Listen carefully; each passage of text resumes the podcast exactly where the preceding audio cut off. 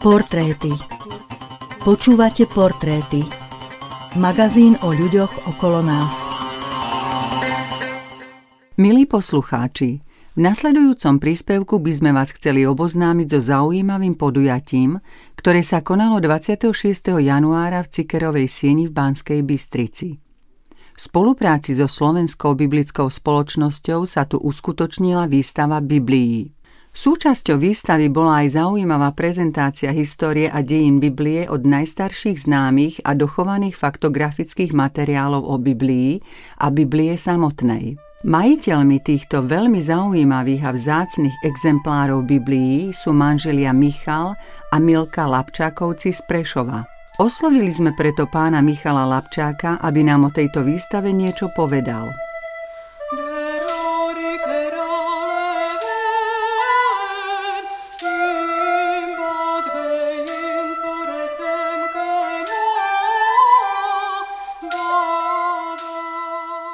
Mohli by ste predstaviť našim poslucháčom vašu zbierku? Koľko rôznych exemplárov Biblie obsahuje vaša zbierka? Popíšte jednotlivé vydania vo vašej zbierke, kde, kedy a ako ste ich získali. Máme vyše 250 kusov rôznych biblií doma. Samozrejme, že s tými bibliami nechodíme po celom Slovensku, pretože sa už pomaly nezmestia do auta. Ale chodíme s určitou vzorkou tých najstarších, najvzácnejších. No ale vôbec celá tá zbierka, alebo ten, ten súbor, ktorý, ktorý doma vlastníme, je sú rôzne rôznojazyčné Biblie, študijné Biblie, moderné Biblie, štú, e, veľké Biblie, maloformátové, e, staršie vydania, nové a staré zákony, potom Biblie v originálnych jazykoch, hebrejčina, e, grečtina, aramejčina a aj také vzácnejšie vydania niekoľko storočí staré. Aká je ich historická hodnota? Tak toto je zaujímavá otázka. Áno, všetko sa dá vyčísliť. E, e, nikdy som to nespočítal, ale nejaká hodnota tam určite bude, pretože niektoré som zohnal cez internet zo zahraničia a už niečo stáli a to sú fakt len zo pár kusov, takže dohromady to má nejakú vysokú hodnotu. Nikdy som to tak nepočítal, ale niektoré kusky si naozaj vážim veľmi, niektoré mám až z Ameriky osobne prinesené takže majú takú aj, aj finančnú, ale aj citovú hodnotu. Takže ni, ni, nikdy som to nezrátal, ale naozaj dohromady by to bolo nejaké číslo určite. Plánujete ďalej rozširovať vašu zbierku? Čo by ste ešte radi uvítali vo vašej zbierke? Čo by ste považovali za najcenejší exemplár? Áno, e, chcem rozširovať zbierku. Viem presne, čo mi chýba. Poznám tie vydania, ktoré na, no, vlastne na našich územiach pred pár storočiami boli vydané v čase um, napríklad reformácie alebo rekatolizácie, ale um, niekedy sa aj ťažko dostať, dokonca som ich videl na vlastné oči u nejakých uh, v súkromných rukách ale e, to najkrajšie asi, čo by bolo nejaký aspoň jeden list z Gutenbergovej Biblie tlačenej z roku 1450, keď začala prvá tlač. No ale tam sa to už jedná, možno jeden list by stal niekoľko tisíc. Takže to je len taký sen, na ktorý môžeme sa ísť pozrieť do múzea. Kedy vznikol vo vás záujem o Bibliu a kedy vznikla myšlienka začať systematicky zbierať rôzne vydania Biblie? No, najprv to nebola zbierka, začalo to záujmom o písmo, teda štúdium písma a k tomu treba vždycky nejaký preklad. Mm, nejaké preklady Biblii. Až ich bolo jeden čas, keď sme to dali nejako dokopy, skoro 80 kusov. A tak sa to nejako prirodzene začalo rozrastať. A a dnes samozrejme, že tá zbierka narastla možno trojnásobne. Kde všade ste už usporiadali takéto výstavy? Tak boli to rôzne miesta, naozaj také netradičné, ako knižnica, univerzita, cirkevné zbory, kultúrne domy, školy, gymnázia, kluby mladých, v čajovni som vystavoval, Dokonca e, naša prvá výstava bola na fotbalovom ihrisku, kde to bolo v rámci takého e, dňa misie e, pre verejnosť, kde bola aj trampolína, aj, aj workshopy, nejaké dielne pre deti, futbal pre mladých, kresťanská skupina, ktorá tam hrala. No a ja som tam vystup, vystavoval zo pár nejakých zaujímavých biblií. To bola prvá. Ako sa Biblia člení? Tak Treba povedať, že Biblia, aj keď vyzerá ako jedna kniha, je to zväzok, zväzok dokopy 66 eh, kníh. Čiže ja by som povedal, že je to knižnica. Predstavte si v jednej poličke 66 kníh. Tak, tak to môže vyzerať Biblia. 66 zošitov, zväzkov. 29 Nová zmluva, a 36 e, stará zmluva. Takže tá Biblia e, prechádzala tisícročiami dejín a tak sa vlastne delí na starý a nový zákon. Starý zákon je niečo z toho, čo prežili, prežil Izrael a to staré obdobie vzniku Božieho národa. A nová zmluva, dá sa povedať, začína narodením Ježíša Krista, ktorý e, je mesia, očakávaným mesiašom židovstva a po jeho na nebo vstúpení vlastne bola založená církev. Čo je vlastne Biblia? Čo je jej obsahom? No, dá sa povedať, že nová zmluva e, je naplnením starozmluvných očakávaní a proroctiev. Stará zmluva je oveľa širšie, e, teda obsahuje oveľa viac kníh, a e, mnohí teológovia hovoria, že nová zmluva sa vykladá starou zmluvou. A teda, teda ten vzťah je tam e, jasný a novo, novozmluvní čitatelia sa častokrát obracajú na starý zákon alebo starú zmluvu, kde hľadajú mnohé e, nadväznosti a že to, tie texty korešpondujú. A ja by som povedal, že nová zmluva veľmi často cituje starú zmluvu. Hej, veľmi často. Minule som si čítal list rímským, sám pre osobnú štúdium a všimol som si, že je tam toľko citátov zo starej zmluvy, že bolo by zaujímavé urobiť také pojednanie, kde by boli len citáty starej zmluvy spojené dohromady, nadpísané list rímským. Pretože to, tento všetok materiál citoval sám apoštol Pavel, keď písal list do Ríma. V čom sa od seba líšia nový a starý zákon? Čo majú spoločné? V čom je podstata kresťanskej biblickej viery? No, centrálnou časťou Biblie je určite uh, príchod Božieho syna na svet a, a to je Mesiáš, Ježiš Kristus. A Evanelia začínajú jeho narodením, lepšie povedaný jeho predzvestovaním narodenia a narodením. A jeho pôsobením, jeho smrťou a odchodom a vzkriesením a kedy sa posadil na pravicu Božiu.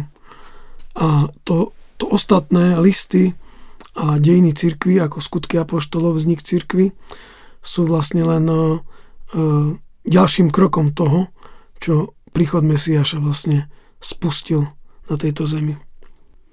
Aká je história biblických spisov? Vieme, kedy vlastne vznikol prvý biblický spis?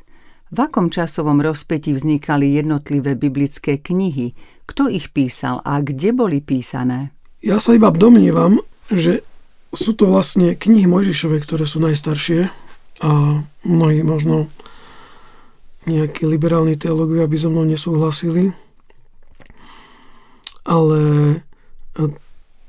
ten Najstarší biblický spis by mohol byť z 15. storočia pred Kristom, teda v čase, zhruba v čase exodu, kedy Mojžiš dostal za úlohu zapísať všetko, čo sa deje, čo sa, čo sa stalo a, a dať na pamäť, alebo zanechať na pamäť, položiť to na, zachytiť to proste písomne, čo vlastne bolo. A keďže jeho osoba bola tá, ktorá bola natoľko vzdelaná a Bohom povolaná, aby to robila, keď vznikal, keď bol zachránený izraelský národ z egyptského zajatia, tak e, rovnako aj verím, že prvú knihu Mojžišovu, teda Genesis, kedy Mojžiš vôbec nemohol ani žiť, hej, pretože to je oveľa staršia história, a že mu to bolo dovolené, aby to zapísal. A to mohlo to byť nejak e, zjavením, inšpiráciou, pretože vlastne odpovedám už na, na ďalšiu otázku, že e, Boh inšpiroval e, Mojžiša natoľko, aby mohol napísať to, čo sa dialo v knihe Genesis skôr, než Mojžiš prišiel na svet. Ale zároveň verím aj tomu, že, že aspoň v starých dobách to bolo tak, že tie um, rodokmene a genealógie sa no, dedili a tradovali natoľko, že my vieme, že kniha Genesis je plná rodokmeňov a genealógií. A, a tie rodiny vedeli presne, že kto boli ich e, rodičia, prarodičia a tak ďalej, ako žili a kde žili a tieto veci sa dedili.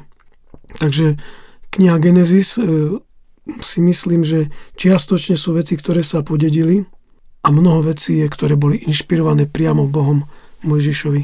A preto to môžeme považovať za inšpirované Božie slovo. V akom jazyku bola pôvodne Biblia napísaná? Áno, bola napísaná v hebrečine, aramejčine a grečtine, Nový zákon, Nová zmluva. A v týchto troch, to, je, to sú tie tri základné jazyky. Aký je najstarší dochovaný exemplár Biblie? Existuje ešte niečo staršie od kumránskych spisov? No, to som presne nevedel, tak som, si musel pozrieť. najstaršou je časť knihy Samuelovej, ktorý sa našiel v Kumránskej púšti. A to jeho, je to len určitá časť, ktorá sa volá Samuel B. Teda našiel sa v 4. jaskyni a datuje sa zhruba do roku 300 pred Kristom. Čiže od dnešného dňa to je asi 2300 rokov. Ako pomáha archeológia a môže nejako pomôcť archeológia k objasňovaniu a potvrdzovaniu pravdivosti biblických spisov? Môžete uviezť aspoň niekoľko príkladov?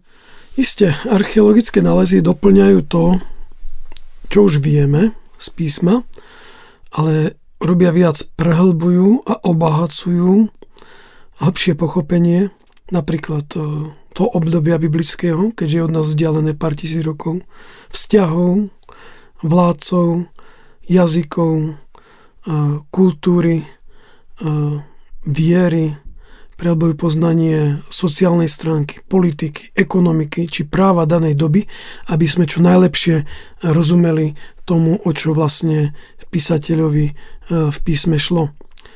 Takže áno, archeológia pomáha samozrejme. Áno, veľakrát sa stalo, že to, o čom sa pochybovalo a zamietalo, neskôr archeologický nález jasne potvrdil. A napríklad nejakú existenciu nejakej lokality mesta, alebo že existovala nejaká osoba, ktorá sa v písme spomína, alebo panovník. A archeologický dôkaz e, potom neskôr potvrdil, že všetko, čo bolo napísané dovtedy, sa muselo vlastne upustiť. A ja poviem príkladovým Takým jeden z poslednejších príkladov je nález v tzv. na mieste Tel Dan, nájdený nedávno, nedávno to je rok 1993 až 4, pre nás to je nedávno, kde sa stretávame poprvýkrát na e, nápise, ktorý sa našiel e, na tomto mieste s menom, mimoblický nápis s menom David. A my vieme, že David bol a je považovaný za mnohými okruhmi a hlavne tými liberálnymi za vybájenú osobu Biblie. Aj Šalamona tam pridávajú. A, a tým pádom myslia si, že tá postava je nejaká um, iba literálna postava, ale nie faktografická alebo historická.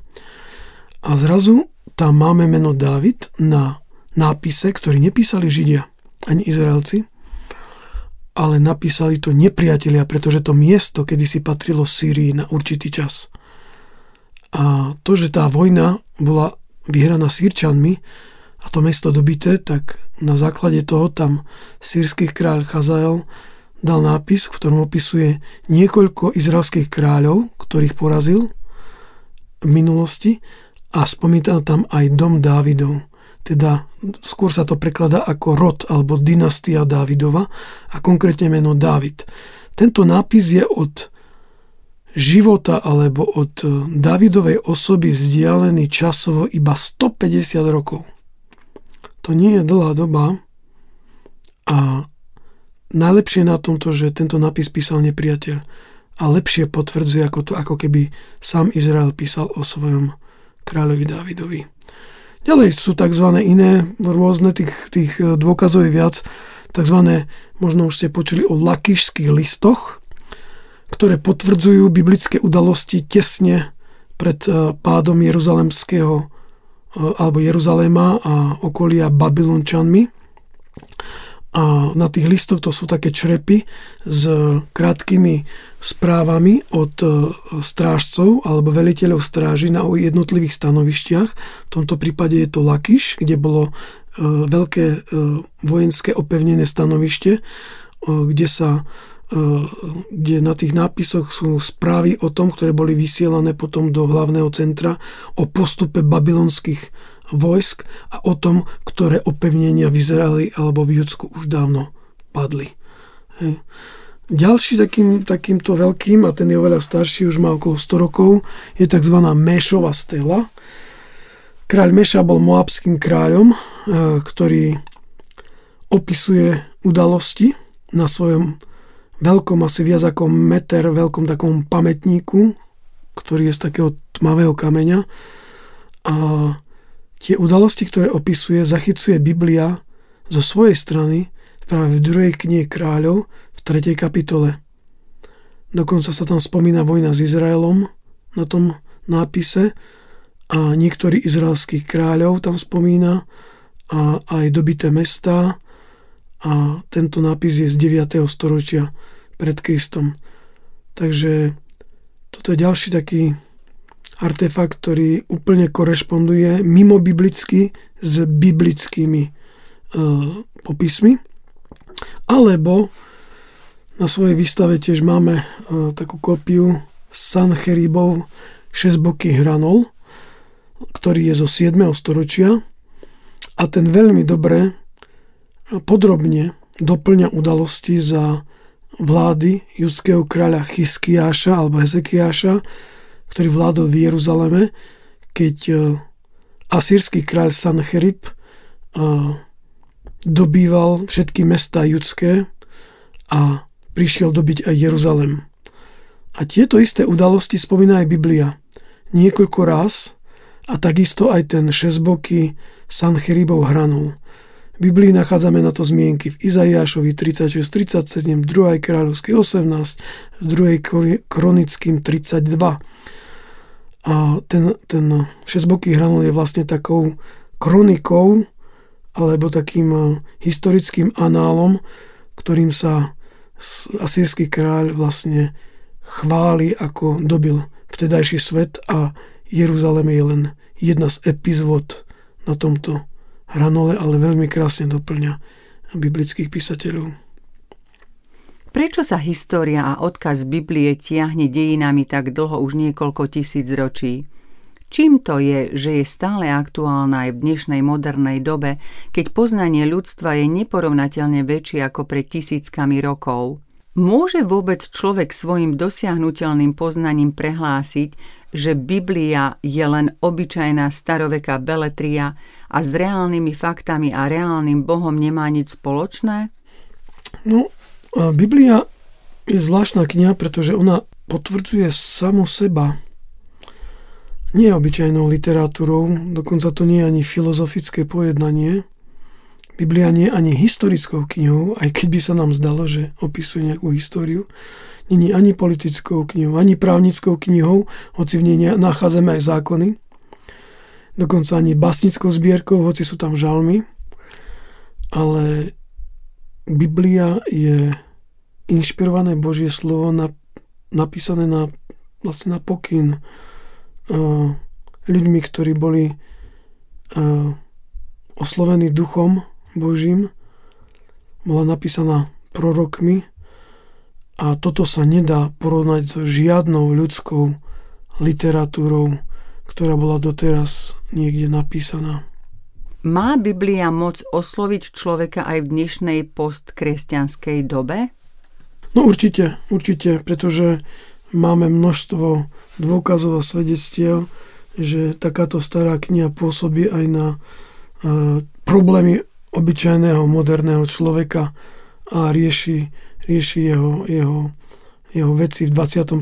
storočí. Biblia rieši problém človeka, uh, ktorý je, ten človek je rovnaký pred uh, dvoma až 5000 rokmi, ako dnes.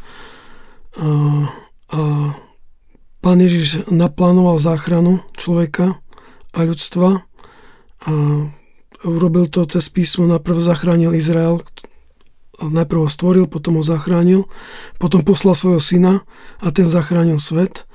Inkarnoval sa, vlastne prišiel medzi nás do miesta a času, potom zomrel za hriešníkov aj za mňa a kruto na kríži a tak vlastne vyriešil môj najdôležitejší problém a to je problém hriechu.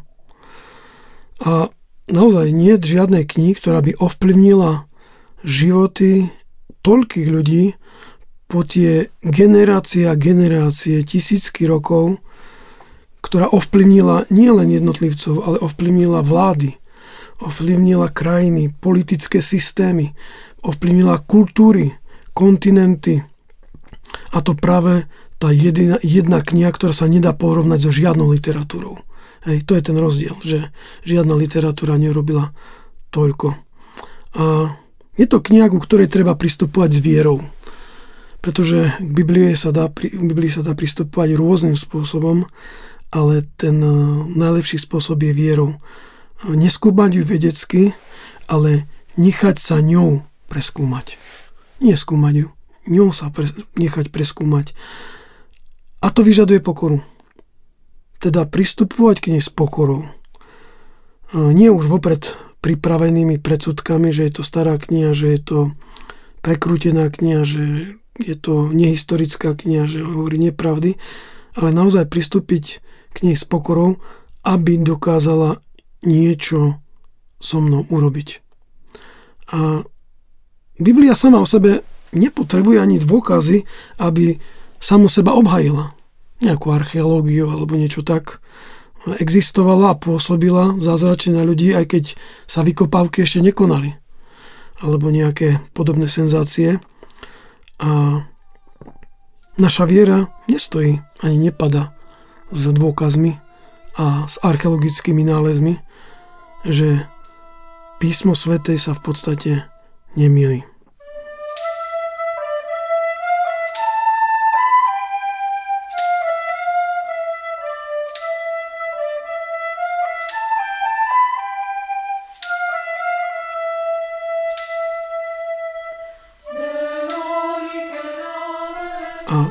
To, čo by som chcel povedať na záver, je, že sám Kristus povedal, uh, napísané je. Neriešil to, či písmo sveté je e, presné, nepresne napísané, či je tam niečo vynechané alebo nevynechané, alebo či za tým stojí človek alebo Boh. Pristupoval k nemu s úplnou dôverou a rešpektom, keď povedal samému satanovi, napísané je a odvolával sa na knihu, ktorá je tu na zemi, nie ktorá je v nebi. To je zvláštne, lebo pre nás to bolo napísané. Nám to bolo napísané. Alebo on povedal na inom mieste, ani jedna čiaročka nesmie zmiznúť zo zákona, kým sa toto všetko nesplní. Až kým nespominie táto zem. Alebo v zjavení Jána povedal, nik nesmie vziať, ubrať a ani pridať z toho, čo bolo napísané. Takú váhu má písmo svete a Biblia pre tých, ktorí jej podali svoje životy.